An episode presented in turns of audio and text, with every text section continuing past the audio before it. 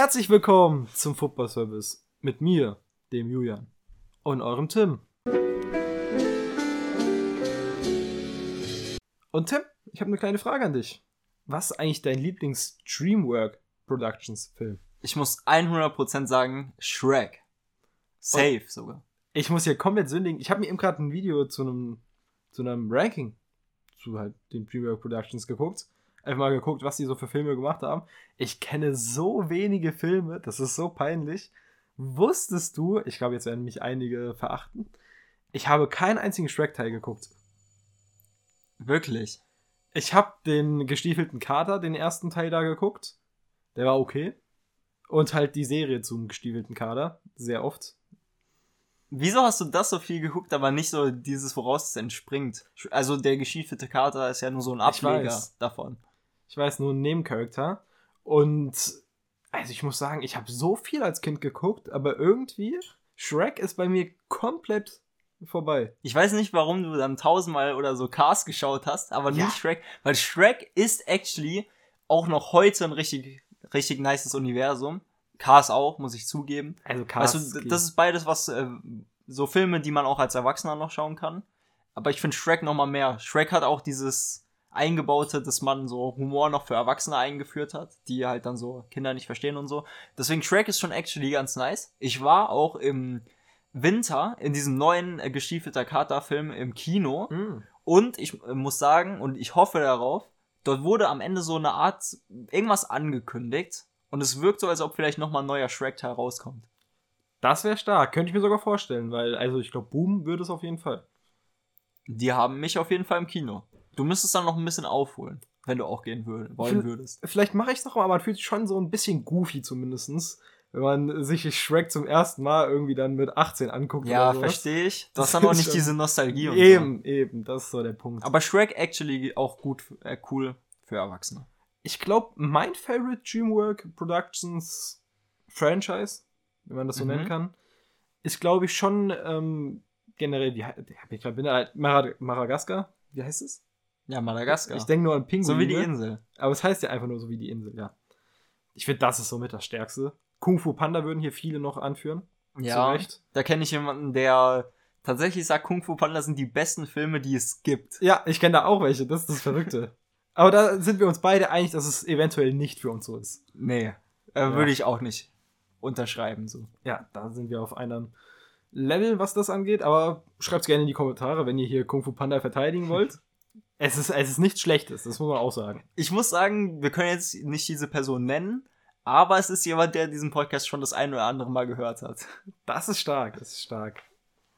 Also Shoutouts gehen da raus trotzdem. So anonyme Shoutouts kann man immer mal wieder verteilen.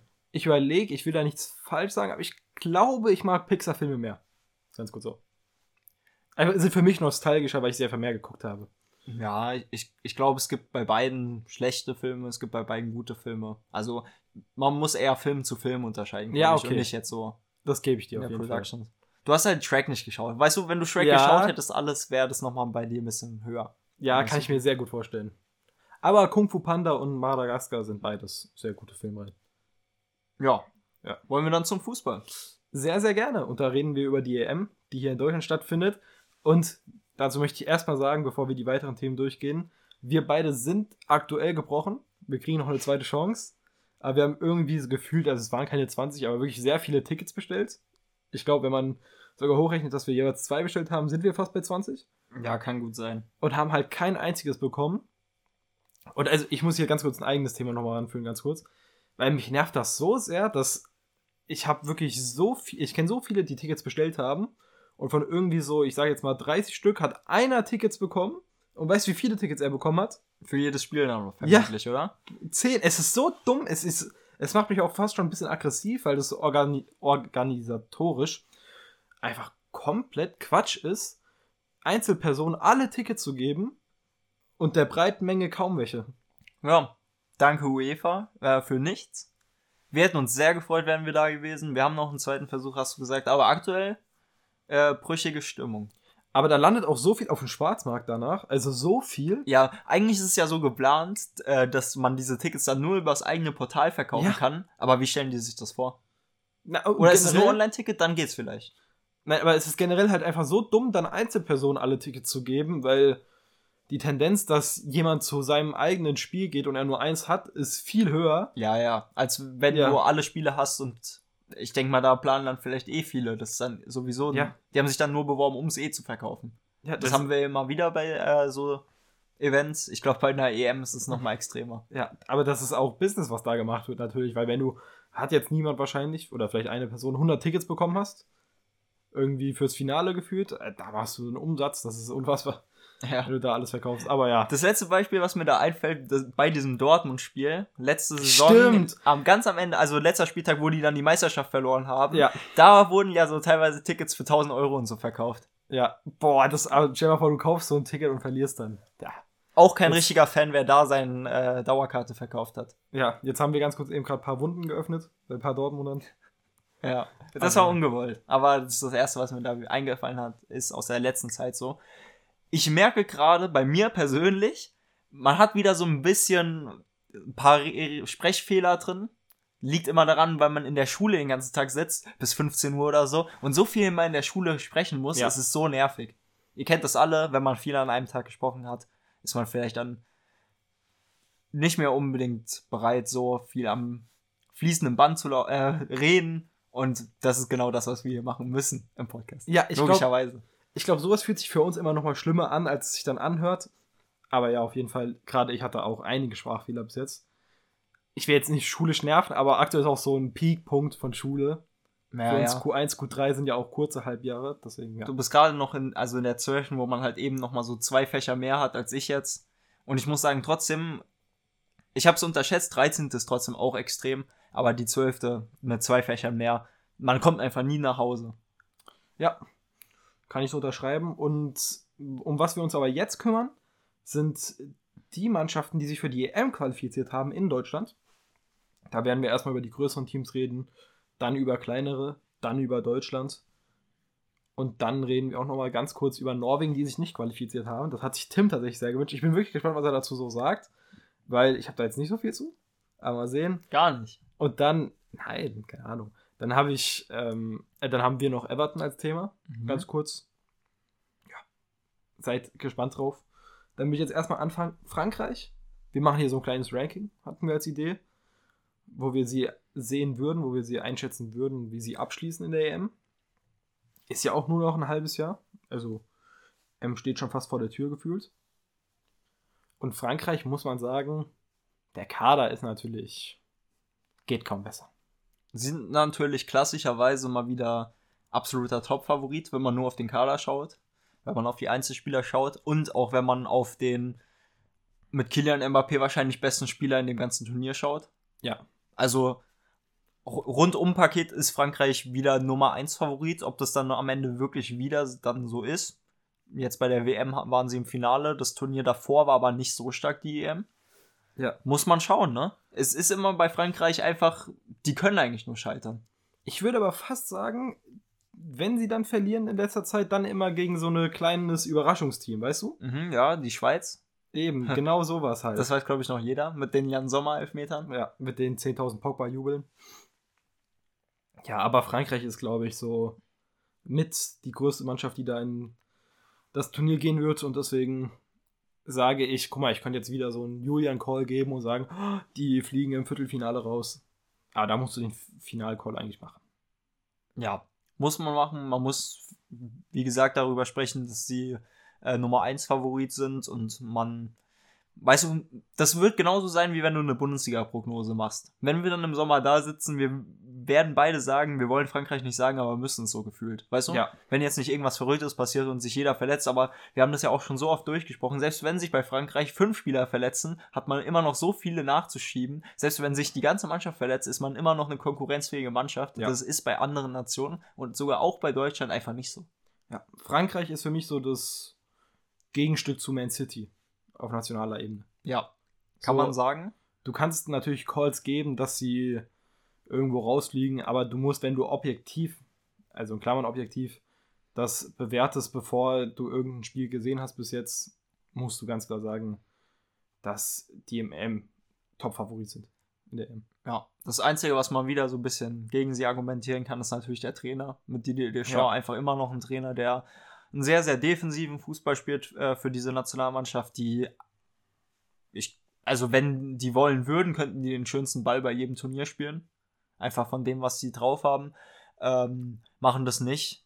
Es hat sich aber auch in der Vergangenheit schon bewährt, dass man eben mit so defensiveren Einstellungen von einem Team äh, auch ganz gut durch Turniere kommen kann, weil man eben weniger Zeit hat, Dinge einzustudieren. Dann ist ein Gegenpressing meistens nicht so leicht, äh, das einer Mannschaft beizubringen.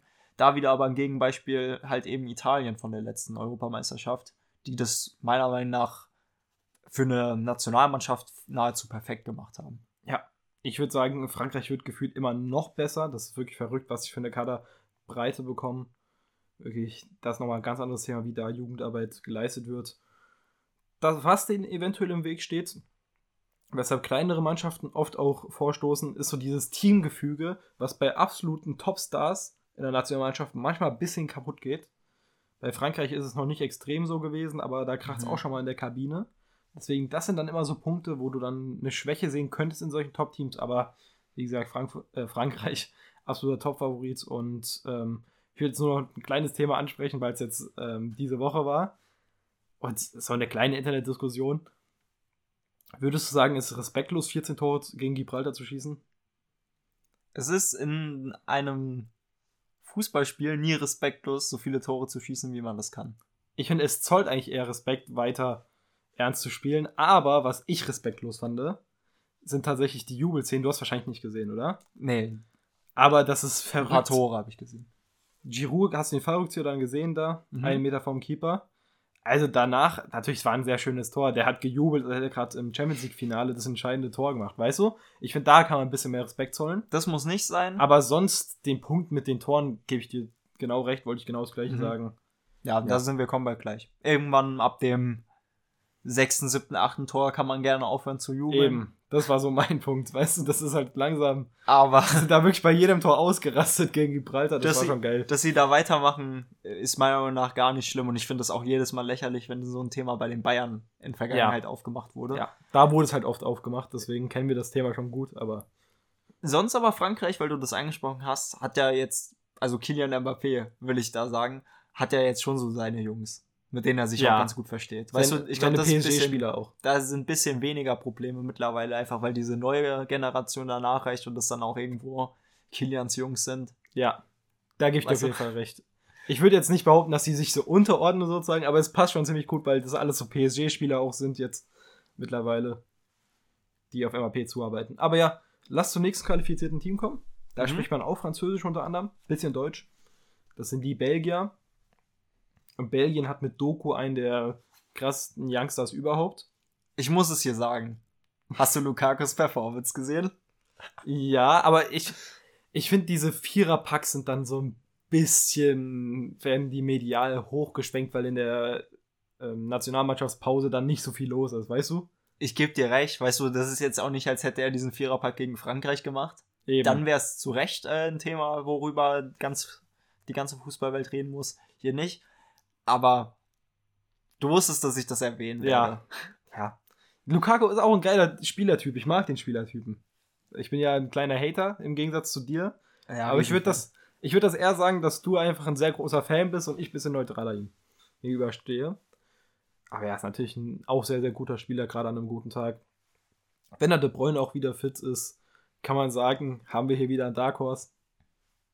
Ich finde, diese Golden Generation mit Hazard und den Verteidigern ist vielleicht vorbei. Gerade die Verteidigung leidet so ein bisschen jetzt an der Zeit, aber offensiv und im Mittelfeld hast du da immer noch eine super Mannschaft. Ja, also in dem Spiel hat man auf jeden Fall gesehen, dass Doku und ähm, Lukaku ganz gut zusammen können.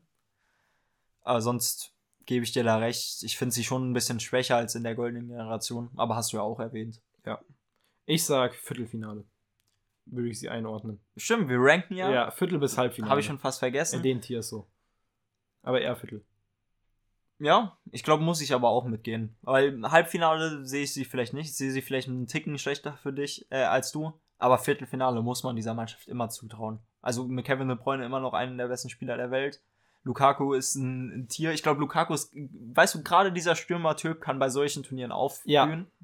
Das ist dann nicht so dieser Ligabetrieb, wo es einfach nur darauf ankommt, äh, jede Woche zu performen, sondern einfach einmal ein gute, paar, paar gute Wochen haben und dann ist Lukaku komplett da. Das ist auf jeden Fall ein sehr guter Call. Für diese etwas inkonstanteren Spieler, die mal ein gutes Jahr haben, mal ein schlechtes mhm. Jahr, haben wir ja schon oft über Lukaku gesprochen, kann so ein Turnier halt wirklich ein Segen sein. Und was ich kurz nochmal ansprechen wollte, wegen dem Viererpack von Lukaku und dem 13-14-0 da von Frankreich gegen Gibraltar.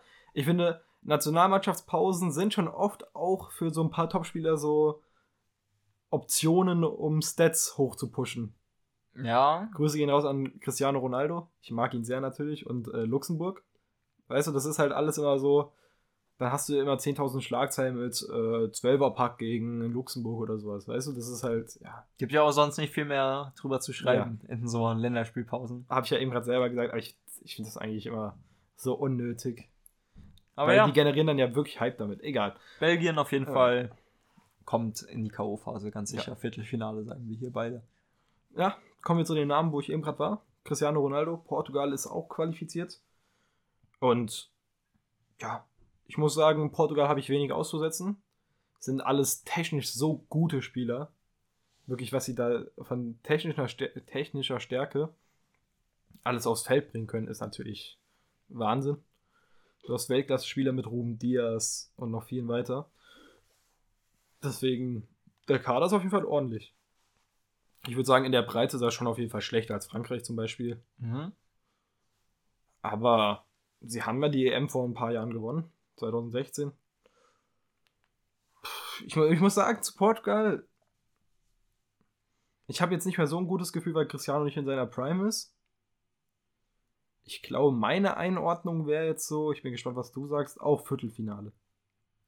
Für mich sind sie wirklich eine Überraschungstüte ich habe auch schon bei den letzten Turnieren immer diese Bedenken geäußert und ich wüsste keinen Grund, warum sich geändert hat. Ich weiß nicht, ob Cristiano Ronaldo ihn nicht eher wehtut als äh, gut tut. Ähm, das ist eine gute Frage. Weil defensiv hast du da halt einfach einen Mann weniger. Und ja. äh, auch mit dem Ball bist du da ein bisschen limiti limitierter, als du es vielleicht sein müsstest mit diesem Kader. Weil du halt dann schon sehr, sehr krass äh, darauf achten musst, auf Cristiano Ronaldo zuzuarbeiten, was einfach halt dieser Spieler anfordert. Ähm, zu Recht auch anfordert irgendwo, aber ich weiß nicht, ob es vielleicht der portugiesischen Nationalmannschaft aktuell so gut tut. Ähm, deswegen diese Bedenken bleiben. Sie sind eine Wundertüte, sie können auch wirklich am Ende wieder ins Finale oder so kommen, aber ich calle K.O.-Phase, aber dann relativ schnelles Aus in der ersten oder zweiten Runde. Ja, also du wärst bei Achtel- bis Viertelfinale. Mhm. Wie gesagt, ich sehe beim Viertelfinale können auch weiterkommen, aber da sehen wir sie relativ ähnlich. Und ich muss sagen, Argentinien ist nicht in Europa, das ist mir natürlich bewusst. Aber nur als Vergleich, ich glaube, wäre das hier Argentinien mit so einem 40-jährigen Messi, die sind einfach anders bissig für äh, Messi. So ein De Paul, denke ich mal dran oder sowas, ne? Deswegen, denen würde ich eher zutrauen, dass sie dann für Messi alles tun und denen egal ist, dass sie da einen Mann weniger haben. Aber ich will jetzt nicht Portugal unterstellen, dass sie es nicht tun. Ich würde nur sagen, sie machen es vielleicht nicht so intensiv wie Argentinien und deswegen sehe ich da nicht so diesen Faktor wie bei Messi. Gebe ich recht. Er hat, glaube ich, aber auch irgendwo nochmal was damit zu tun, dass Portugal in der Mannschaft nochmal ein bisschen Eben. höhere ja. Stars hat als ja. Argentinien insgesamt. Argentinien hat da. Das sind teilweise Stars, aber die sind nicht so hoch zu anzusiedeln wie zum Beispiel bei Portugal einen Bernardo Silva, einen Cancelo, einen Ruben Diaz. Ja. Da gibt es nochmal so Spieler, die wirklich Top-Tier ja. sind. Das hilft da auch sehr mit. Das ist ein sehr wichtiger Faktor für das Ganze. Und dann lasst zu dem Nachbarn gehen, zu einem auch sehr guten Team, das man kennt, Spanien. Und da spielt ja der zweitbeste Spieler in dem ganzen Turnier mit, mit Rotri. Ne? Also kann man drüber streiten. Kann man aber wirklich vielleicht eben, eben kann man, kann man wirklich drüber streiten. Also ich bin da mit meinem Call nicht so weit weg, glaube ich. Und ja, ich muss sagen, Spanien an ein paar Positionen ist da schon ein kleiner Mangel vorhanden. Ja, ich bin in den letzten Jahren nicht so Spanien überzeugt. Sie haben immer noch nicht so einen richtigen Stürmer. Ja. Der spielt ich, seit irgendwie 20 Jahren Murata. Ich wollte dir den Punkt lassen, weißt du, ich wollte es eben gerade schon sagen, aber du hast du off Mike Nier gesagt, deswegen. Ähm, die Verteidigung ist vielleicht auch noch eine kleine Schwachstelle, meiner Meinung nach. Ja. Man, man glänzt halt wirklich komplett wieder mit diesem so Mittelfeld. Also Mittelfeld Rotri, Petri und ähm, X, weißt du, das ist der, die dritte Position ist für mich dann relativ austauschbar. Aber die ganzen Barca Boys, die dazukommen, muss man sagen, tun Spanien auch gut. Balde zum Beispiel. ist mal wieder ein mhm. Linksverteidiger. Dann Lamin Jamal wird noch irgendwann eine Rolle spielen. Jetzt die EM mal gucken. Also wird er auch eine Rolle spielen, aber wie groß sie dann ist. Ja, Gabi hat ja jetzt ein, hier Kreuzbandriss. Fällt wahrscheinlich bis zur EM oder wahrscheinlich auch die EM lang aus. Sehr, sehr bitter. Da würde ich eine gute Besserung hin. Und an sich würde ich sagen, Spanien ist immer gut. Aber gerade auch wegen einer anderen Position, Torwartposition finde ich auch nicht so stark aktuell. Würde ich da. Man muss halt irgendwelche Teams auch hochtippen. Ich merke gerade, dass ich mich vielleicht ein bisschen vertippt habe mit Belgien und sowas. Also, ich sag ehrlich, ich werde jetzt, glaube ich, nicht auf zwei Halbfinalisten gefühlt kommen.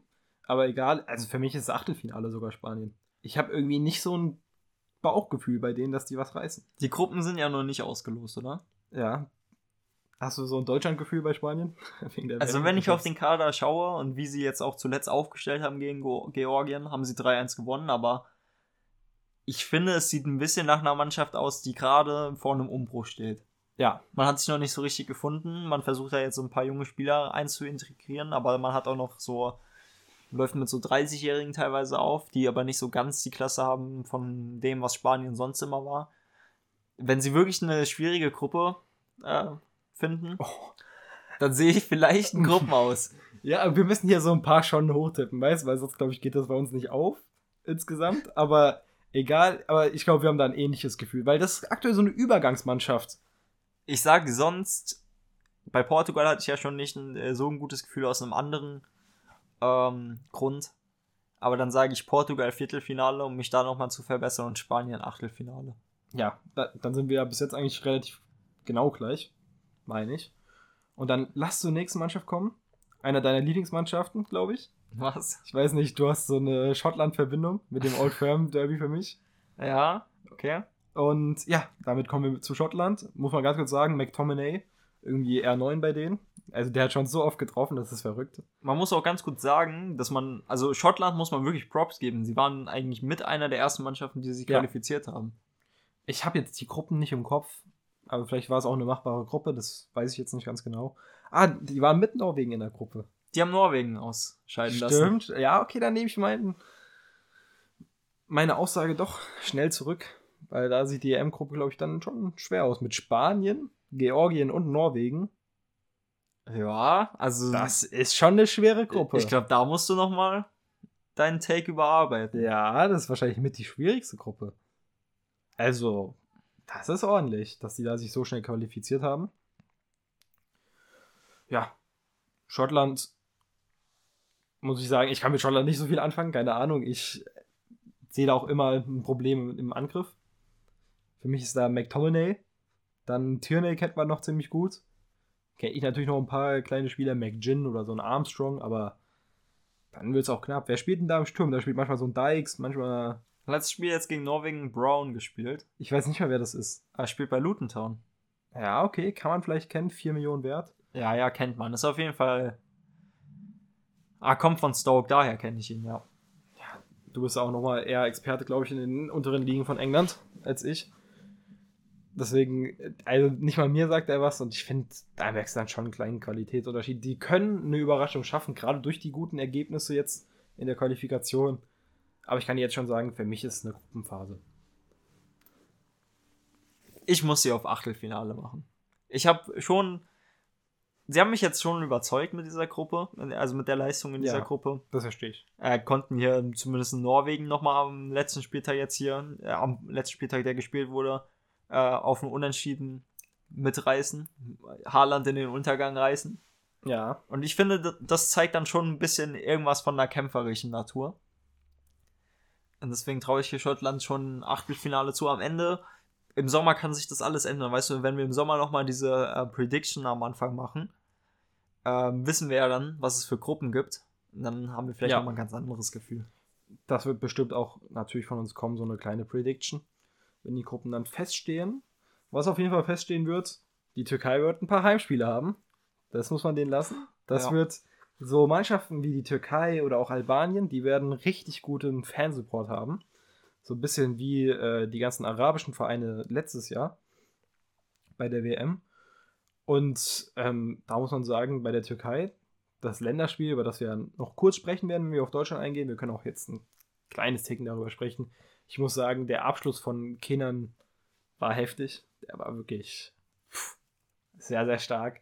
Generell, die Türkei hat sehr viele, sehr gute Talente. Mhm. Ich gehe jetzt ein bisschen darauf ein, weil einfach ich das kurz erwähnen muss. Die Türkei profitiert halt schon davon, dass sehr viele Spieler in Europa aus, also in Zentraleuropa sozusagen ausgebildet werden und die halt einfach sehr veranlagt sind. Deswegen, ich glaube, in Zukunft wird die türkische Nationalmannschaft tendenziell eher immer besser.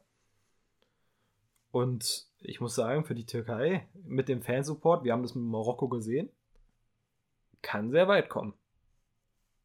Tippst du sie jetzt richtig weit hoch?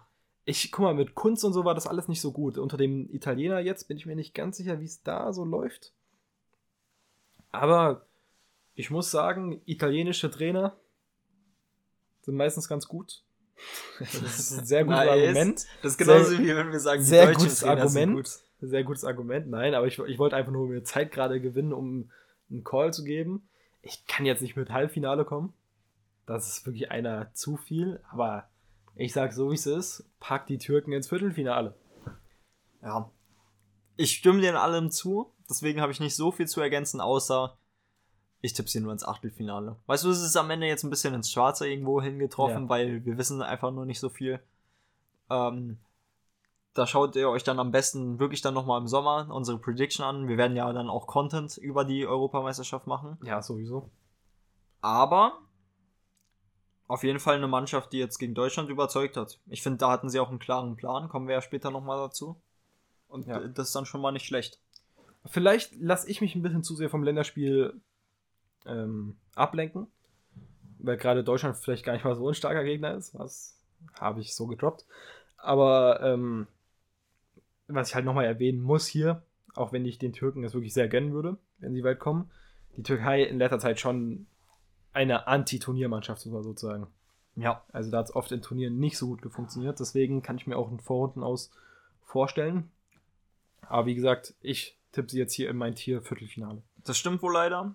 Aber du hast das schon genau richtig erwähnt. Man darf, glaube ich, diesen Fansupport, der eben in Deutschland äh, reichlich da ist für die Türkei, nicht unterschätzen. Weißt du, gerade bei solchen Turnieren, weil die meisten Spiele werden einfach ablaufen, da werden der Großteil der Zuschauer neutral sein. Ja. Weißt du, es werden so zwei kleine Fanlager Lager geben bei jedem Spiel, aber die werden relativ neutral sein. Bei den deutschen Spielen, das ist natürlich immer so, der Gastgeber hat da immer einen Vorteil, aber die Türkei ist, weißt du, das, die spielen dann Heimspiele. Wenn die nicht gerade gegen Deutschland ja. spielen, spielen die Heimspiele und jetzt hat man es bei dem äh, ähm, Freundschaftsspiel sogar gesehen, dass die sogar gegen Deutschland vielleicht. Nicht nur vielleicht. Die spielen ich, da Heimspiele. Ich weiß nicht, wie es ist, wenn das dann am Ende wirklich K.O.-Spiele sind. Ob dann nicht, ob man sich dann nicht für Deutschland eine größere Euphorie zusammenfinden kann. Aber ja, bei dem Testspiel war es auf jeden Fall so. Also, ich, ich will nicht, dass das nochmal zustande kommt, Türkei gegen Deutschland. Aber Türkei gegen Albanien wäre, glaube ich, sehr, sehr cool. Weil ich glaube, wir haben auch sehr viele Albanen hier. Das wäre von den Fanlagern, glaube ich, was sehr, sehr Großes. Und jetzt kommen wir zu einer Mannschaft, die vielleicht auch ein großes Fanlager da unten in Bayern hat, wenn da in Bayern gespielt wird, in München. Mhm. Und das sind die Österreicher. Verfolge ich ja mehr. Unter Rangnick läuft es wirklich aktuell super. Kann man sich nicht beschweren. Sie holen mehr raus als sonst.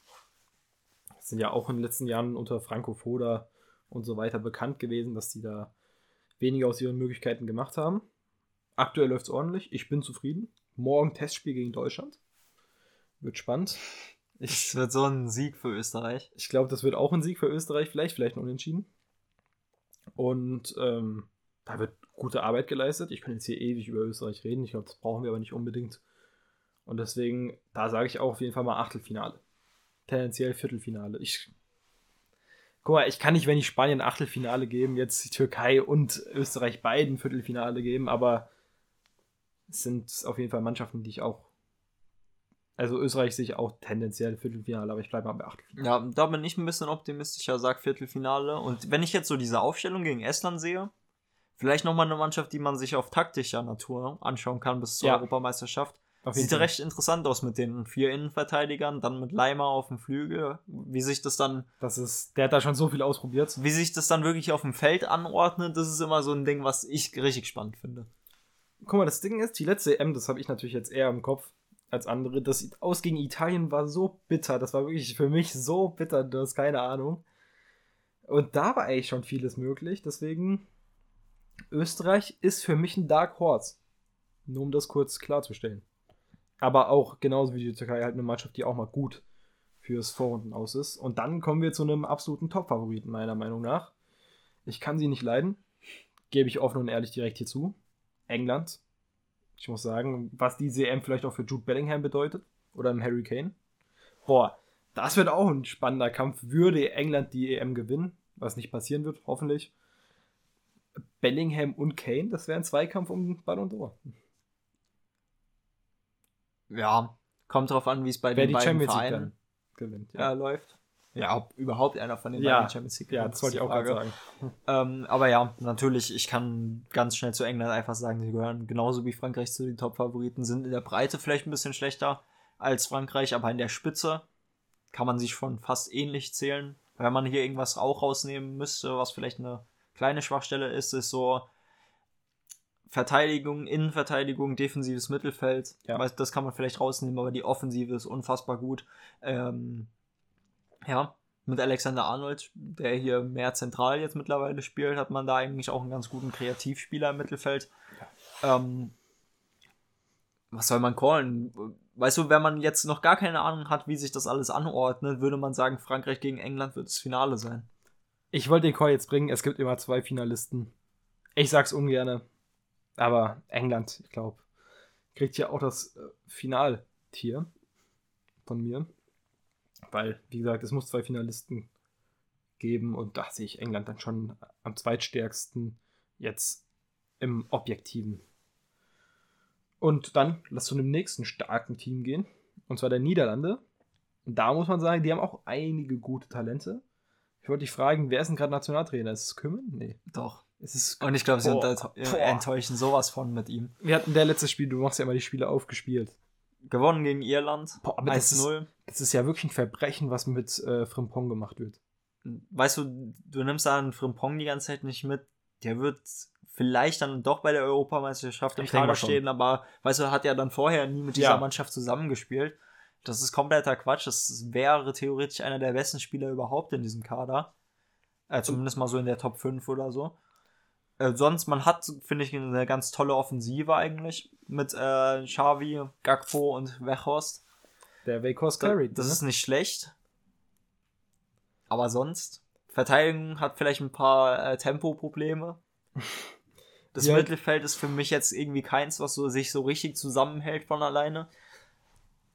Und Kömen ist jetzt auch kein Trainer, ja. wo wir so überzeugt waren in den letzten Jahren. Also Guck mal, aus dem Barsters sind wurde noch mal, das wurde noch mal lächerlicher gemacht, als es wirklich war. Herr äh, Köhlmann war da irgendwie notgetrunken, dann einfach mal ein paar Monate Trainer. Ich weiß gar nicht, wie man heutzutage noch auf diese Idee gekommen ist, aber es war auch ein bisschen notgedrungen. Was verrückter war, ist, dass sein Co-Trainer Alfred Schreuder war. Aber ja. Deswegen, Köhlmann ist schon ein Downgrade. Schon ein Downgrade. Ja, auf jeden äh, Fall. Auf der Trainerposition aber zu Louis van Gaal. Van Gaal wollte ja nur noch dieses Turnier machen muss man da ganz klar sagen. Der Mann ist ja auch etwas älter. Kömen da als Nachfolger, weiß ich nicht. Es war klar, dass es irgendwie so jemand wie Kömen wird. Ja, ja, wenn man, man ehrlich ist. Man kann es verstehen, weil er eine Legende ist. Ja. Aber ist er kompetent genug? Ich, also ich muss sagen, gerade wenn Weghorst so mit der größte Spieler da gefühlt ist, weil man muss wirklich ihm lassen. Bei Länderspielen ist er oft richtig wichtig für die Niederlande. Gerade, ich erinnere mich an Argentinien halt gerade. Das war auch, ich glaube, mein Lieblingsspiel mit dem Finale war auf jeden Fall Argentinien-Niederlande. Äh, letzten WM. Muss ich einfach hier kurz bei den Niederlanden Das war das hitzigste Spiel. Das ist irgendwie ein sehr, sehr cooles Spiel gewesen. Aber, also ich gehe hier mit der Niederlande und einem Achtelfinale. Es ist wirklich Kömen der Faktor und dass der Kader auch so eine kleine Übergangsphase hat. Ich sag hier auch Viertelfinale. Weil ich glaube, die Offensive kann sie zumindest zu einem Teil durch das Turnier tragen, aber irgendwann werden da auch Grenzen aufgewiesen. Gerade wenn man da vielleicht gegen Frankreich trifft, hat man, glaube ich, mit Kylian Mbappé, Kolomouani und äh, Usman Dembele ein ganz, ganz großes Problem. Also Daily Blind in allen Ehren. Wirklich super Verteidiger, super Stellungsspiel, alles, aber gegen Frankreich mit Daily Blind und keine Ahnung, De Frey wird das sehr schwer. Und auf das nächste Team bin ich jetzt gespannt, wenn du es auf Transfermarkt öffnest, weil ich muss sagen, ich kenne da jetzt nicht so viele Spieler. Muss ich hier gestehen. Ich habe sie jetzt eben gerade schon oft erwähnt, dass ich da glaube, der Fansupport sehr, sehr cool sein wird. Und sie haben ja auch das ein oder, den einen oder anderen ganz guten Spieler. Ich denke dann Strakoscha im Tor, der aber nicht mehr Stammspieler im Tor ist. Spielt auch aktuell nicht so gut, muss man sagen. Beziehungsweise kaum eine Rolle bei, ich glaube, Brentford. Ja. Und man hat mit Aslani zum Beispiel ein Talent von Inter. Ja, ein Riesentalent. Ich glaube, wir beide kennen da jetzt nicht so viele Spieler. Hisai kennt man natürlich noch, der Rechtsverteidiger. Ja, den kennen wir auf jeden Fall aus Lazio, Rom, Neapel und so weiter und so fort. Ich muss sagen, die Elf finde ich dann doch nicht so stark. Und auch wenn der Fansupport ist, wenn ich es realistisch einordnen muss, muss ich sagen, der Kader an sich, und das ist halt das Einzige, was ich bei Albanien wirklich bewerten kann, weil ich sie halt nicht so oft sehe, ist dann schon auch in Vorrunden aus. Aber wie gesagt, der Fansupport ist halt. Muss man callen. Großer Faktor. Klaus, Klaus finde ich super. Klaus finde ich super. Aber wissen wir alle, das ist ein Spieler, der auf ganz, ganz hohem Niveau Metzger ist. Schon geil. Automatisch Metzger ist auf hohem Niveau. Wenn das Spiel ein bisschen schneller wird, wird Klaus Jasula zu einem Metzger. Ich will dieses Türkei-Spiel sehen, weil stell dir mal Klaus Jasula, er wird wahrscheinlich nicht Stamm spielen, ganz sicher nicht, auf der 6 vor in so einem richtig hitzigen Spiel. Boah, darauf habe ich Bock. Oder Klaus Jasula gegen MAP. Nein, aber ja, Albanien haben wir in Vorrunden aus. Jetzt kommen wir zu einer anderen Mannschaft, die ich natürlich sehr mag und die mit dem besten Spieler wahrscheinlich in dem Turnier haben wird. Was? 1000 Prozent, also was Schoboslay da immer anrichtet für Ungarn. Ich verfolge es ja eher, glaube ich, die meisten auch. Ist brutal. Das ist so brutal. Und ich muss sagen, dann von Schoboslay, die Dichte fällt dann schon ab. Aber Ungarn, gerade wir Deutschen haben es ja auch mitbekommen in der EM, eine Mannschaft, die schon mal überraschen kann. Die irgendwie auch ein gutes Zusammenspiel hat. Und also ich muss sagen, Ungarn ist mal mindestens ein Achtelfinale. Das ist auch ein Dark Horse für mich. Aber also schlechte Spiele haben sie nicht zum Teil. Eben, meine ich ja. Also ich würde sagen, Soboslai ist schon der klare Star. Ja, auf jeden Fall. Ist auch jetzt schon Kapitän. Also der, ja, ist schon lange. Also wirklich schon lange. Der spielt unfassbar gut für Ungarn. Der spielt noch besser als für Liverpool gefühlt. Wirklich ist ja mit einer meiner Lieblingsspieler. Ich, ich sehe halt wirklich, glaube ich, mehr zumindest die Highlights als andere. Also, sowas ist schon brutal. Ich bin gespannt, wie du sie einordnest. Ich sag K.O.-Phase, Achtelfinale. Ja, aber ey, bis jetzt hatten wir alles gleich. Man sieht sie schon so, dass sie äh, eine Gruppe überstehen können.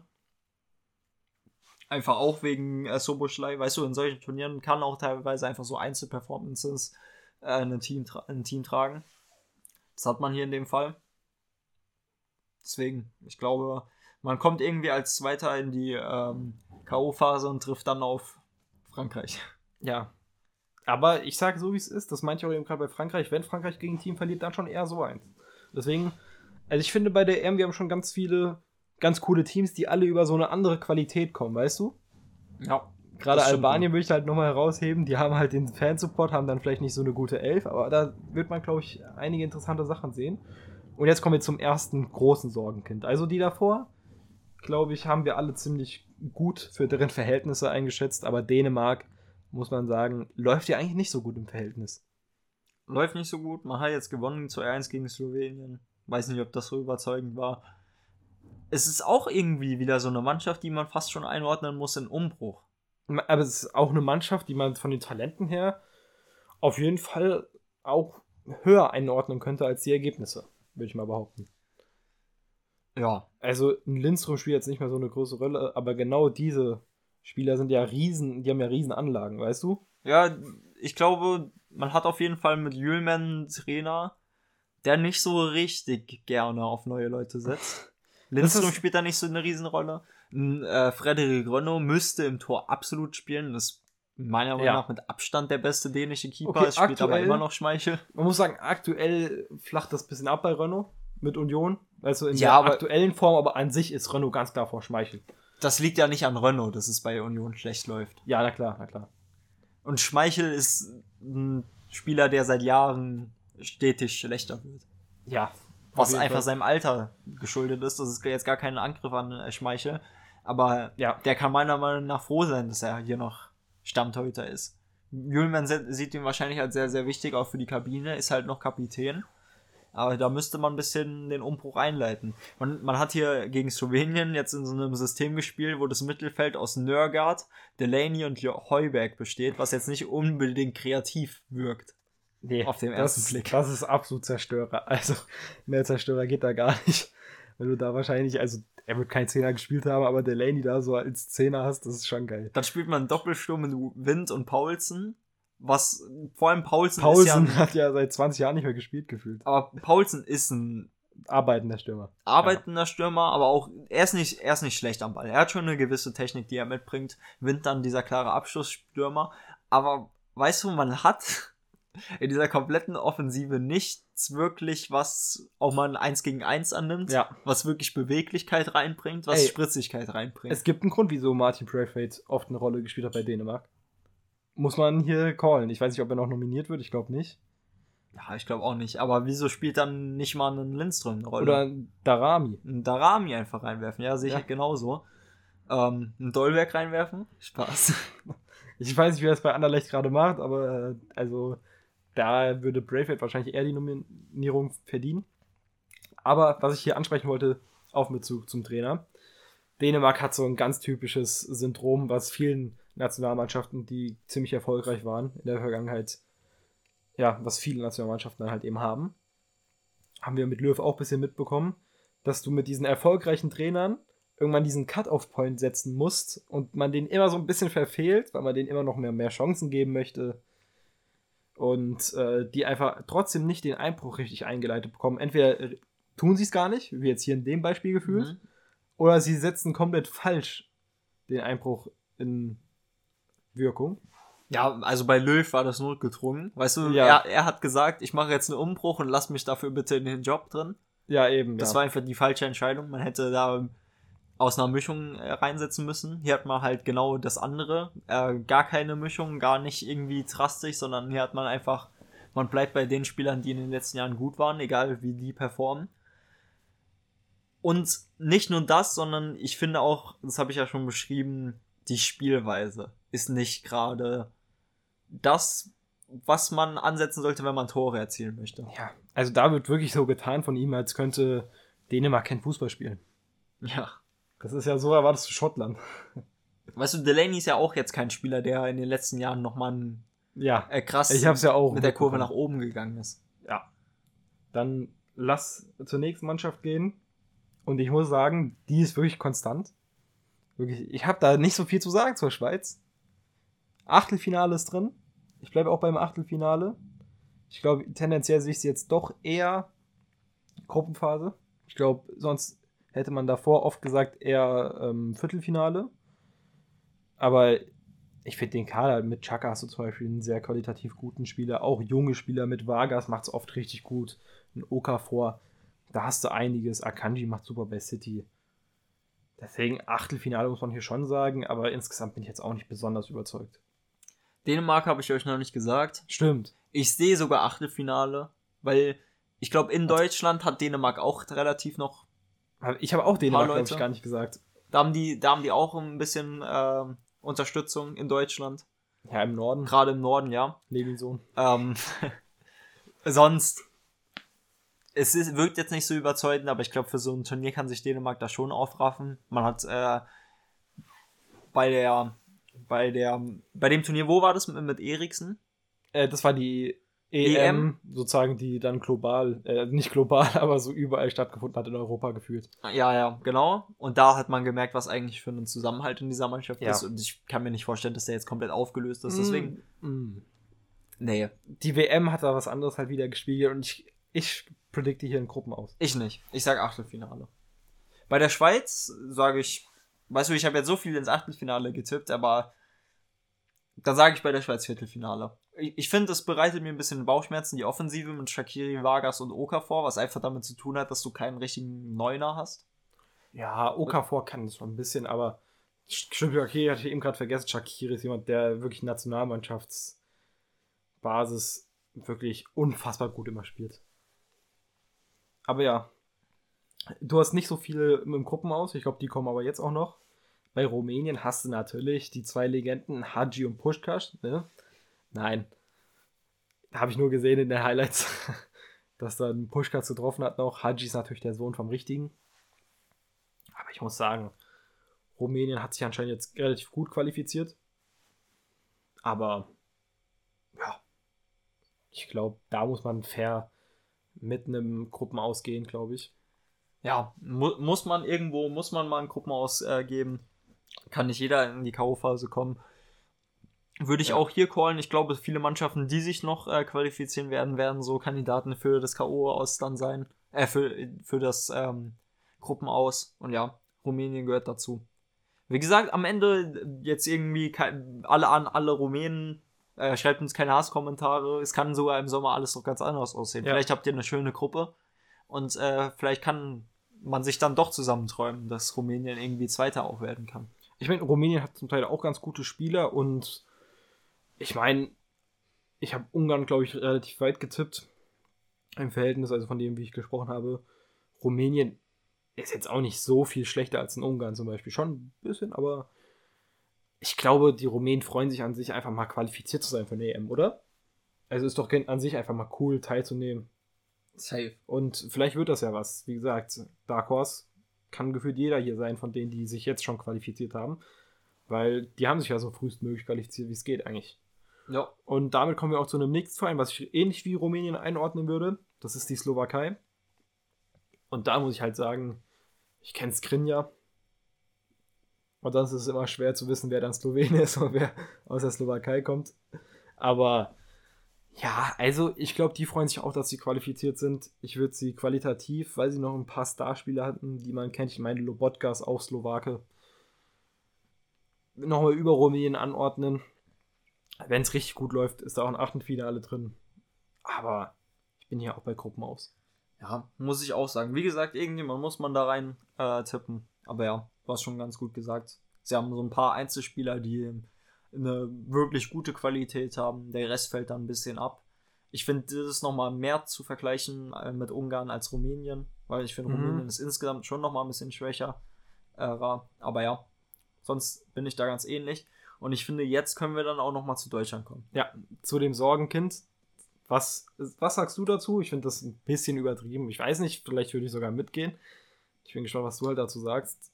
Wenn sie eine Qualifikation gespielt hätten, hätten sie sich qualifiziert? Nein. Bist du da so über. Ihr seid alle so überzeugt davon. Sie haben doch jedes Spiel verloren, seitdem irgendwas abgeht. Ja, das liegt ein bisschen an den Experimenten. Ich werde gleich hier einen kompletten Rage-Talk noch führen. Sie haben doch seit der WM jedes Spiel verloren, jedes einzelne Testspiel.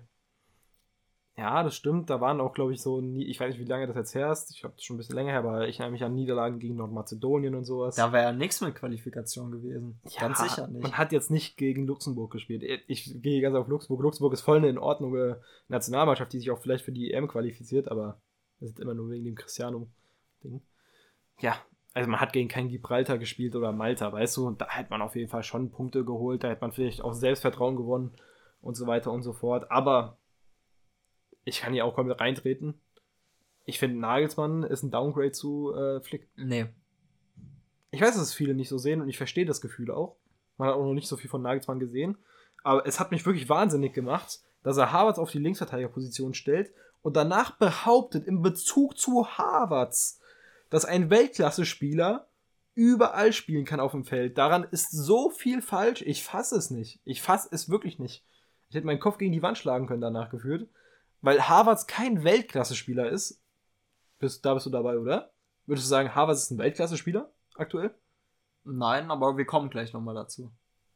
Also, das macht mich komplett fertig. Und dann mit der Komponente, dass du ihn als Linksverteidiger aufstellst. Ja, weil er Linksfuß ist. Schön. Ja. Und dann behauptest, ein Topspieler kann überall spielen. Ich verstehe das, wenn du das so einem man muss Spieler individuell betrachten. Wenn du zu einem Kimmich sagst, der die auf der 6 spielt, dass er Achter spielen kann, gehe ich direkt mit. Guerrero als Linksverteidiger kann Achter spielen, ja. Aber das ist genauso gefühlt wie zu behaupten, weil ich meine, Harvards kommt aus dem Zehnerbereich, dann Sturmspitze, ja. Das ist genauso wie zu behaupten, keine Ahnung, Ilkay Gündogan kann Innenverteidiger ab jetzt spielen. Das ist halt einfach Quatsch. Und ein Weltklasse-Spieler kann tendenziell mehr auf dem Feld irgendwo stehen, aber dann nicht als Linksverteidiger. Ja. Das erst als Einstieg von mir. ich will erstmal ganz vorne anfangen. Mach das gerne. Das muss nur kurz als allererstes. Hansi Flick und Nagelsmann hatten wir ja schon mal den Talk. Ja, beides Taktiker. Wir brauchen beides nicht. Nein, ich finde Hansi Flick ist kein Taktiker. Ich finde Hansi Flick ist ein One-Season-Wonder. ja, okay. Du bist da, du bist da ein kleiner Hater. Aber er ist, er ist, also ich finde, man kann festhalten, dass er kein Taktiker ist. Weil Hansi Flick hat seitdem er ähm, Trainer ist, also seitdem er erster Trainer ist, Head Coach ist, hat er nie was taktisch jemals umgestellt. Nie, nie irgendwas jemals taktisch umgestellt, bis auf eine Formation. Und ich finde, Formation ist nicht taktisch umstellen, sondern einfach nur die Grundordnung umstellen. Aber Doch, der Spielstil ist, ist immer, immer gleich geblieben. Immer, immer gleich geblieben. Ja, okay, Nein, ich, find, ich finde, aber ganz die kurz, Grundformation umstellen ist so pseudo-taktisch, aber wenn du dich richtig mit Fußball beschäftigst, ist das nicht wirklich. Hansi Flick ändert denn, nicht viel. Ich muss nur ganz kurz sagen, du nennst ja Hansi Flick ein One-Season-Wonder. Ich verstehe, woher das kommt, aber der ein Sextupel geholt hat. Ja. Das ist so frech. Du vergleichst ihn mit diesem einen Typen, der die Champions League gewonnen hat, weil irgendwie ein Trainer davor zwei Wochen rausgeschmissen wurde. Ich weiß gar nicht, wer das genau war und ist doch bei Hansi Flick so. Aber das ist auch relativ ähnlich gerade. Ich habe Nico Kovac. Ich habe mir gerade ein Eigentor damit geschossen mit diesem Nico Kovac-Ding. Aber Nico Kovac war nicht so gut wie der Trainer dann damals da. Ich glaube, das war Chelsea damals. Ich bin mir nicht ganz sicher. Hat Chelsea Drogba das mit äh, ja, José Mourinho gewonnen? Nee. nee, da war ja so ein Glatzkopf auf einmal. Nicht mit, nicht mit Josie. Der nichts konnte, aber einfach die Champions League gewonnen hat. Und da möchte ich einfach ganz kurz für den Football Service sprechen. Ich glaube, da ordnen wir jetzt Hansi Flick nicht rein da nicht.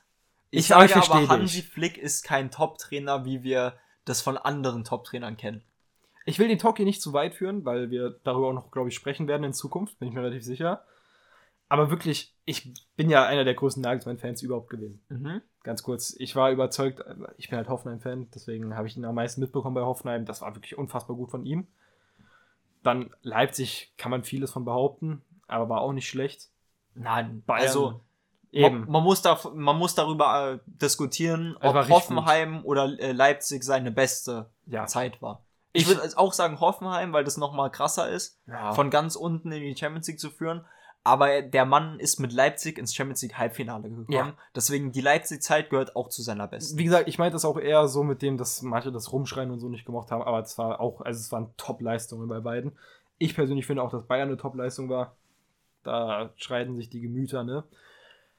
Aber ich muss sagen, jetzt beim DFB regt er mich so auf, weil wir brauchen keinen Taktiker und ich, dieses Geschreien, ich, jetzt, jetzt verstehe ich immer alle, weißt du, ich achte ja nicht immer auf das Schreien oder sowas, aber es war mir so präsent irgendwie, ich kann ihn gar nicht ernst nehmen, er hampelt da so ein bisschen rum. Ich finde, er, ich finde, Nagelsmann spricht nicht so eine große Autorität aus irgendwie für mich, strahlt nicht so eine große Autorität für mich aus, ich kann es nicht erklären. Das war ja jetzt Nagelsmanns Debüt? Äh, oder zweites? He also Heimspieldebüt. Heimspieldebüt. Die Amerikareise hat er auch immer. Da, Stimmt, muss, die hat er auch gemacht. Ich muss ganz kurz auch noch was an. Also diese Amerikareise, also das ist auch so schlecht geplant vom DFB alles, aber das ist ein ganz anderes Thema noch. Das sah bis jetzt nicht gut aus, aber wie immer, ich finde nach so einer kleinen Zeit, kurzen Zeit, kann man Nagelsmann noch nicht richtig bewerten, jetzt in dem neuen Amt. Das braucht auch alles noch ein bisschen Zeit. Ja. Ein paar Spieler, die jetzt da sind, kannten ihn ja zum Beispiel auch noch gar nicht. Außer die, die halt bei Bayern waren vorher. Äh, vielleicht noch ein paar Leipziger, aber ja, das ist ein anderes Thema. Wir kommen jetzt erstmal nochmal zu Kai Havertz und dem Linksverteidiger. Gerne. Es gibt einen Punkt, in dem ich Julian Nagelsmann recht gebe. Aber das ist nicht der entscheidende Punkt. Du hast gesagt, nicht Weltklasse, gebe ich dir recht. Von den Anlagen her, was Kai Havertz am Ball nur technisch gesehen kann, ist er Weltklasse. Meiner Meinung nach. Ich bin ein riesen Havertz-Fan gewesen, also als er bei Leverkusen war. Das bedeutet, aber diese, diese Erkenntnis bedeutet ja nicht, dass Kai Havertz ein Weltklasse-Fußballer ist. Eben, ja. Gehe ich mit, gehe ich komplett mit. Er hat, er hat über mehr als nur Weltklasse-Anlagen. Und ich, und worauf ich jetzt hinaus will, wo ich äh, Julian Nagelsmann recht gebe, ist, wenn man diese Anlage hat, bin ich auch davon überzeugt, dass du mit Ball auf jeder Position auf dem Feld spielen kannst. Aber mit Ball bedeutet nicht gegen den Ball. Und ein Kai Havertz, der in seiner Karriere, seitdem er ein Kind ist, niemals, niemals, niemals, niemals eine defensive Position äh, begleiten musste, weil er es einfach noch nie gemacht hat in seinem Leben, kann natürlich nicht so ein Gefühl haben für irgendeinen Raum, weil selbst wenn du sagst, das ist kein Spieler, der krass ins Tackling geht, da gibt es ja oft Verteidiger, die das mit einem guten Raumgefühl ausgleichen. Das kann Kai Havertz ja gar nicht haben, weil er in diesen Räumen in seiner Karriere noch nie stehen musste. Weißt du, das ist ein Junge, der seitdem er elf Jahre ist, wahrscheinlich nicht mal seitdem er sechs Jahre jung ist oder so, immer als Offensivspieler gespielt hat. Und dann, du, du kannst dir das ja nicht einfach aneignen in einer Trainingsform. Ich glaube, wir müssen ein paar Themen kippen. Kann ich jetzt schon sagen? Sind wir schon lange drin? Wir sind schon eine Stunde drin.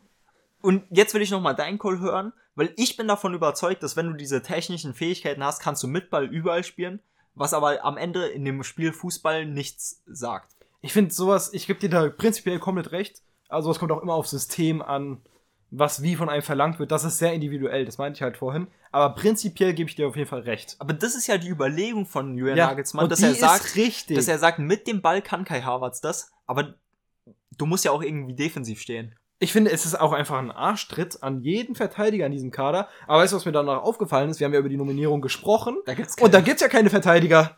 Ja, also, also das ist ja ein no das ist ja ein Fehler von Nominierung bis hin zu ähm, ich stelle dann Harvards auf, weil du musst er nominiert das selber. Das ist doch das Problem, was ich da habe. Ja, Wegen aber du verstehst Raum das ja gerade gar nicht. Als er nominiert hat, wusste er schon, dass Kai Havertz den Linksverteidiger Eben, das, das, ich krieg da wirklich, also er hatte Großen hat er erst ja nominiert und dann musste er mit Raum getauscht werden. Und Raum ist ja auch jemand, der aus dem Offensiven kommt und sowas, da auch nicht so ein großes Verständnis sogar, glaube ich, hat. Aber wegen mir dann nominiert er halt Marco John von TSG Hoffenheim. Der hat das wenigstens gespielt in seiner Jugend. Nein, also mir fällt da gerade keiner ein. Ich muss gerade auch zugeben, linksverteidiger Position in Deutschland ist ja wirklich sehr mau. Ist schwierig, aber du findest da irgendwas mit einem mit einem Innenverteidiger, der dann einfach defensiv stehen bleibt oder so, weißt du, da findest du irgendwas. Ja, ein Schlotterbeck. Schlotterbeck Eben. wird ja komplett so benachteiligt, aber der könnte diese Rolle zumindest defensiv ausfüllen. Der hat es nicht gut gemacht beim DFB. Ich bin trotzdem von den Anlagen her und äh, er ist sehr unkonstant, aber an sich ein riesen Schlotterbeck-Fan aktuell. Aber das ist halt wirklich, weißt du, dann mach's halt wie 2014 mit deinen vier Innenverteidigern da hinten. Ich habe keine Ahnung, denk dir halt was aus. Ich kann hier selber einen Lösungsansatz nochmal geben der mir halt relativ gut gefällt. Und das ist tatsächlich eine Fünferkette mit Henrys links, der dann invers spielen kann und defensiv eine Viererkette bilden kann. Und dann kannst du einen Tar, Sühle, wen auch immer rechts verteidigen lassen, weißt du? Ist die defensive Stabilität nicht auch das, was seit 2014 weg ist? Ja, ja. Und dann spielst du mit Kai Havertz als Linksverteidiger. Ja, es, ist, es liegt natürlich auch ein bisschen daran, dass wir wirklich da einen Mangel haben. Das muss ich Nagelsmann lassen. Ich habe eben gerade über einen Linksverteidiger nachgedacht und dann bin ich bei Marco Jon gelandet. Das sagt einiges aus. Ja. Aber trotzdem, Benjamin Henrichs kann beide Schienen spielen. Bin ich überzeugt. Und dass du da generell dann mit einem Viererkettenansatz rangehst, finde ich alles sehr fragwürdig. Dann lässt du auch Gündogan und Kimmich spielen, die eins zu eins die gleiche Spielertype aktuell sind. Und da Gündogan ganz klar den, die Nase vorne hat und ich verstehe gar nicht, wie man da Kimmich spielen lässt, ist nochmal ein ganz anderes Thema. Aber generell, also du darfst Harvards eigentlich gar nicht nominieren. Boah, das ist hart gesagt. Nein. Im Kader vielleicht schon. Bin ich überzeugt. Weil einfach Kai Havertz schon so eine gewisse Qualität mitbringt. Es kommt aber drauf an, weißt du, dann musst du überlegen, auf welcher Position. Man kann dir vielleicht recht geben. Weil im Mittelfeld hast du genug. Sturm ist es nicht unbedingt für Havertz. Also vielleicht kann ich dir recht geben wenn ich so überlege, ist, wenn du wirklich sagst, du willst eine klare Viererkette spielen, nichts mit irgendwie abkappeln oder so, sondern wirklich eine klare ja. Viererkette, die so bleiben Das kannst soll. du auch machen. Aber da finde ich, hast du in Deutschland nur eine einzige Option und dann müsstest du Kimmich als Rechtsverteidiger spielen und mhm. Henrichs als Linksverteidiger. Ich sag dir, mach deine drei Innenverteidiger da, wie gesagt. Mach, Aber dann ist es ja wieder abgekappt. Nicht mein inverses, abgekappte, mach wegen mir Henrichs so links und rechts dann halt Niklas Süle. Stimmt, mit Süle kann man es vielleicht noch spielen. Eben, man muss Aber sagen, ich auch nicht der davon überzeugt. Innen auch besser als außen. Ja. Äh, du, du hast aber nicht den besten Süle, den du haben kannst. Ja. Ähm, was ich hier noch erwähnen wollte, ist zwei kleine Punkte. Erstens, gönnt auch Baumann, du kennst auch Baumann auch als äh, Hoffenheim-Trainer, sein Debüt. Wegen mir, wenn ihr mir, ich finde das immer noch Wahnsinn, ich kann mich darüber auch eine ganze Episode aufregen, dass äh, Trapp vor Baumann steht nichts, das ist nicht so groß gegen Trapp gemeint, aber einfach, ich finde, Baumann hat eigentlich mal sein Debüt verdient. Der kommt so oft mit, es ist irgendein scheiß Testspiel, der ist aktuell einer der besten Bundesliga-Torhüter. Stell ihn doch mal bitte rein. Das ist einfach nur als mein Anliegen. Maximilian Bayer hätte man auch nominieren können. Nur so. Als Linksverteidiger? wegen mir. Der hat. Der, also nein, nein, das ist ja auch miserabel. Nicht wegen mir. Also das ist ja auch Ich wollte sagen, geworden. wegen mir, weil wenn du schon mit Harvard probierst, kannst du auch mit Bayer probieren. Das macht keinen Unterschied mehr. Aber nein, natürlich, ich will da noch. um das kurz klarzustellen. Und ähm, die andere Personalie, bei der ich den Einsatz nicht sehe, und da werden jetzt viele Dortmunder mir nicht zustimmen und auch der, also das ist ein richtig guter Spieler, ja. Mhm. Nur ich sehe nicht seinen Nutzen für den DFB. Sehe ich einfach nicht, weil er so viele Ballverluste hat, dass mich das fertig macht, weil ich ja weiß, wie äh, Deutschland spielt und wie offensiv die stehen. Das ist ja eine Bayern-Taktik, die da ähm, Deutschland oft angeht mit ihrem Offensivstehen. Also tut von jeder Ballverlust weh und ich rede hier von Julian Brandt. Vielleicht hast du an Füllkrug gedacht, weil der nicht so gut eingebunden ist, aber das musst du halt äh, bewerten, wenn er mal eingebunden ist, wie ein Füllkrug da, sich da macht. Und du hast nicht so viele Alternativen außer Bayer. Aber Julian Brandt, ich finde gerade mit Musiala und Würz, natürlich, wenn sich da einer verletzt, ist die Frage, hast du da so brutale Spieler, dass ich den gar nicht hätte sehen müssen? Nur um das kurz klarzustellen, weil der hat irgendwie länger gespielt als Würz und hatte so viele Ballverluste jetzt immer in den Länderspielen und hat für mich nichts gerissen. Mhm. Das ist wirklich. Ja, ich finde aber, hat sich auf jeden Fall das alles verdient. Deswegen, es ist keine Personalie, über die ich reden möchte. Ähm, Jürgen Nagelsmann hatte danach ja noch diese Zitate über Harvards. Mit, das ist so seine große Chance und so. Und ich will dich fragen, weil ich muss dem sogar recht geben. Wir haben jetzt dieses Gedankenspiel gemacht und wenn Kai Havertz für sich persönlich eine EM als Stammspieler spielen will, dann geht's eigentlich nur als Linksverteidiger. Ja, so, also sowieso. Vielleicht, wenn Füllkrug sich verletzt und wir keinen Stürmer auf einmal haben, Bayer irgendwie verschwunden. Aber dann spielt doch Duxch. das ist so die Frage. Ja, keine Ahnung. Ich sehe ja auch noch vor Duxch ein paar andere. Da haben wir auch schon mal bei der Nominierung geredet. Hört euch gerne den Podcast an, die Folge. Aber ganz kurz, was mich auch, danke, dass du das eben gerade noch erwähnt hast mit Harvard, was, wo ich mir auch einfach nur denken kann, wie kann man denn so behindert sein, dann äh, behauptet er, also Nagelsmann, ja, der Harvard hat mir auch zugestanden, dass er das gerne machen würde. Wahrscheinlich nimmst du die Chance nicht an als Spieler. Das ist doch, das ist so hirntot alles, das macht mich so fertig. Wenn mir Nagelsmann äh, anruf, mich anrufen würde und mir sagen würde, du kannst Linksverteidiger spielen, okay, ich würde mich vielleicht nicht trauen, ja. Also das wird doch jeder machen. Das ist doch, das ist doch nichts, was von Harvards ausgeht. Also das würde jeder machen, der nicht aktuell Stammspieler ist, ja. Ja, das würde jeder, als würde wirklich jeder machen, der in der Top 5 Liga irgendwie mal einen Einsatz hatte. Ja, jeder, der nicht aktuell Stammspieler ja. ist von, in der deutschen Nationalmannschaft. Das ist wirklich, es ist wirklich verrückt, wieder da. Ich meine, das ist nur eine Thematik bei äh, Nagelsmann. Ist jetzt nicht so, dass diese ganze Causa Harvards ihn an sich definiert, aber ich bleibe dabei, wir brauchen keinen Taktiker. Und ja, das wäre so mein Fazit. Mein Fazit wäre, gibt Julian Nagelsmann auf jeden Fall jetzt noch Zeit, weil das sah vielleicht nicht überzeugend aus, aber ich glaube, es ist. Guck mal, die werden doch nicht mit Kai Havertz in die Europameisterschaft starten. Nein, das kann mir niemand erzählen. Nein, natürlich nicht. Das wird schon noch ein bisschen anders aussehen. Für, für mich müssen ganz kurz hier noch Shoutouts halt rangehen. Ich habe ihn jetzt oft erwähnt, eben gerade einmal Benjamin Henrichs.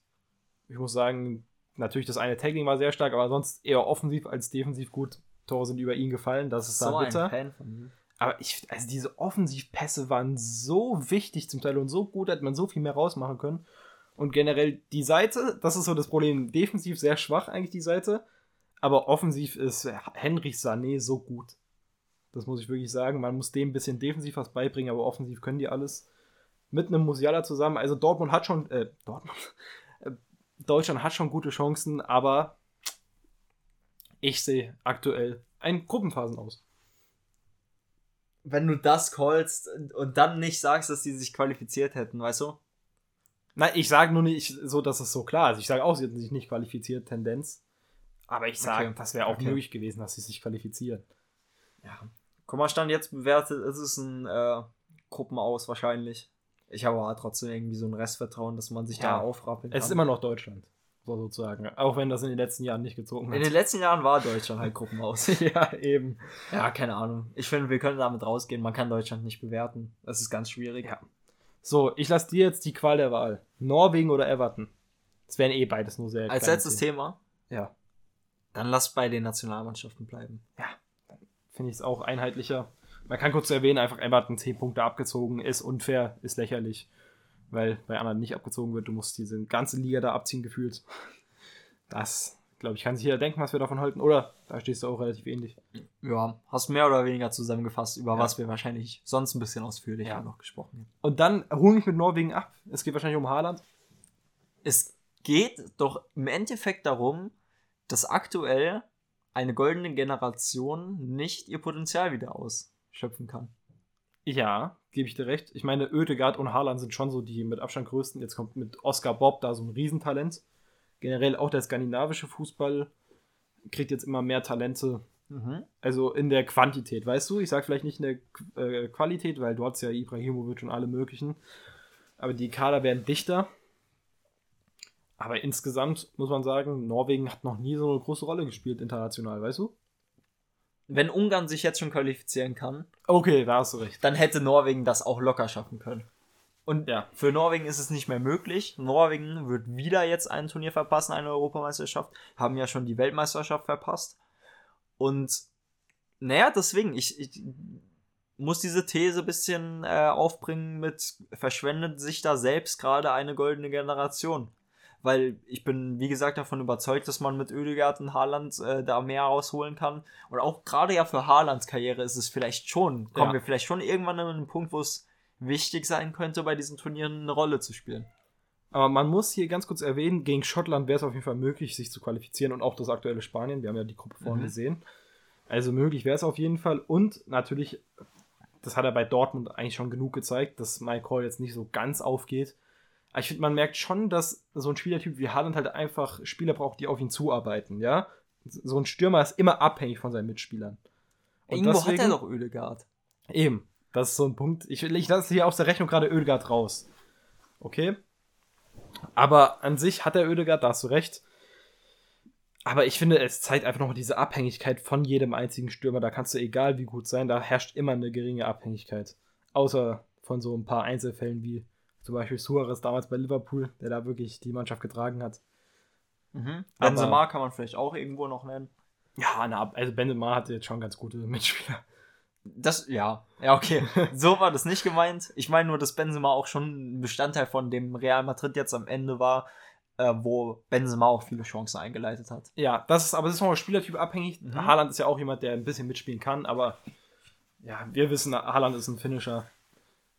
Und man muss sagen, Norwegen schon sehr enttäuschend, gebe ich dir auf jeden Fall recht. Man hat aber schon einige gute Spieler. Christopher Ayer in der Innenverteidigung. Ja. Bei Brentford. Man hat natürlich einen Julian Riasson, ja. der auch auf jeden Fall, was Nationalmannschaft also, angeht, ein solider Spieler ist. Weißt du, andere Nationen würden sich über den Spieler auf jeden Fall sehr freuen. Also der Kader ist besser als der schottische Kader. Du hast auf der sechsten Sander Berge, der sogar Kapitän ist, das da zusammenhält, mehr oder weniger. Ja, also immer ganz kurz, weil auch alleine der Unterschied zwischen den beiden Stürmern Brown und Haaland ist schon absurd. Also Norwegen hätte sich da qualifizieren müssen, fast schon. Ja, ja, müssen ist ein gutes Wort. Äh, und ich glaube, damit haben wir auch eigentlich das Thema. Das war jetzt wirklich nicht so lange, aber ich, ja. ich finde, es ist ein sehr, sehr wichtiges Thema anzusprechen, weil das ist einfach eine Nationalmannschaft, in, in der ist mehr drin. Die haben jetzt zwei Turniere verpasst. Weißt du, Oedegaard und Haaland sind beide noch sehr jung. Die können noch die ein oder anderen Turniere spielen, aber am Ende ihrer Karriere werden die trotzdem draufschauen und realisieren müssen, dass sie zwei große Turniere verpasst hatten. In dem Alter von Mindestens. Haaland, muss man halt sagen, hat MAP fast schon sein zweites WM-Finale gewonnen. Deswegen, das ist dann schon ein großer Unterschied, den die beiden haben.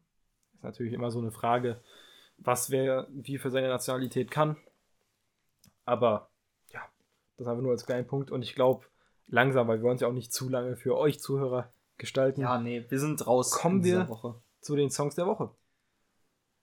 Ich muss ganz kurz den Artist mir raussuchen, aber ich habe diesmal einen Song der Woche, keine Sorge. Also ich fand ganz kurz diese Woche so schwer. Es gab so viel Gutes, was in letzter Zeit droppt. Ich bin wirklich überfordert. Ich werde jetzt einfach irgendeinen Song gefühlt nehmen, weil ich einige sehr gut fand. Ich habe einen äh, Song, der ist jetzt aber schon äh, in den letzten paar Wochen irgendwann rausgekommen. Er ist von äh, Kani mit Doppel-I und featuring Trippy Red. Es ist Since in Klammern Let Me In, der Remix. Halt der Trippy Red Remix oder weiß ich nicht. Wahrscheinlich ist es der Remix, ja. weil Trippy, Trippy Red noch damit drauf ist. Ja, safe. Ich kenne den Song jetzt nicht. Checkt ihn auf jeden Fall aus. Checkt auch immer mittwochs die Stories aus. Und ich lasse dich entscheiden. Eins oder zwei? Wie viele Tore schießt Haaland durchschnittlich pro Spiel?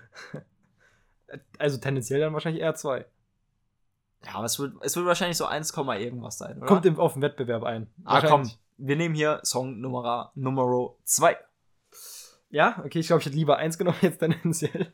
das ist scheiße. Aber Nummer 1 wäre Poison Ivy von Tory Lanes gewesen. Mhm. Da muss ich die äh, Deluxe-Version von einem der besten Alben unserer Generation nochmal hören. Okay. Konnte ich noch nicht fertig Krass. hören. Aber hier, äh, der zweite Song ist auch von einem der besten Deluxe-Alben, die okay. wir so mitbekommen haben. Dem Album of the Year for All the Dogs. Scary Hours.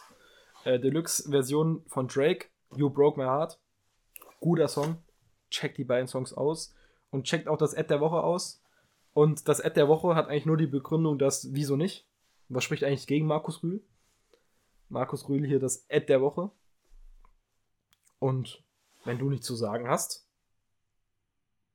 Tim nee. disconnected. Nee, dann, ja, super. Dann würde ich sagen, habt eine schöne Restwoche, macht's gut und ciao. This isn't a meme. I genuinely have a crush on. Psych!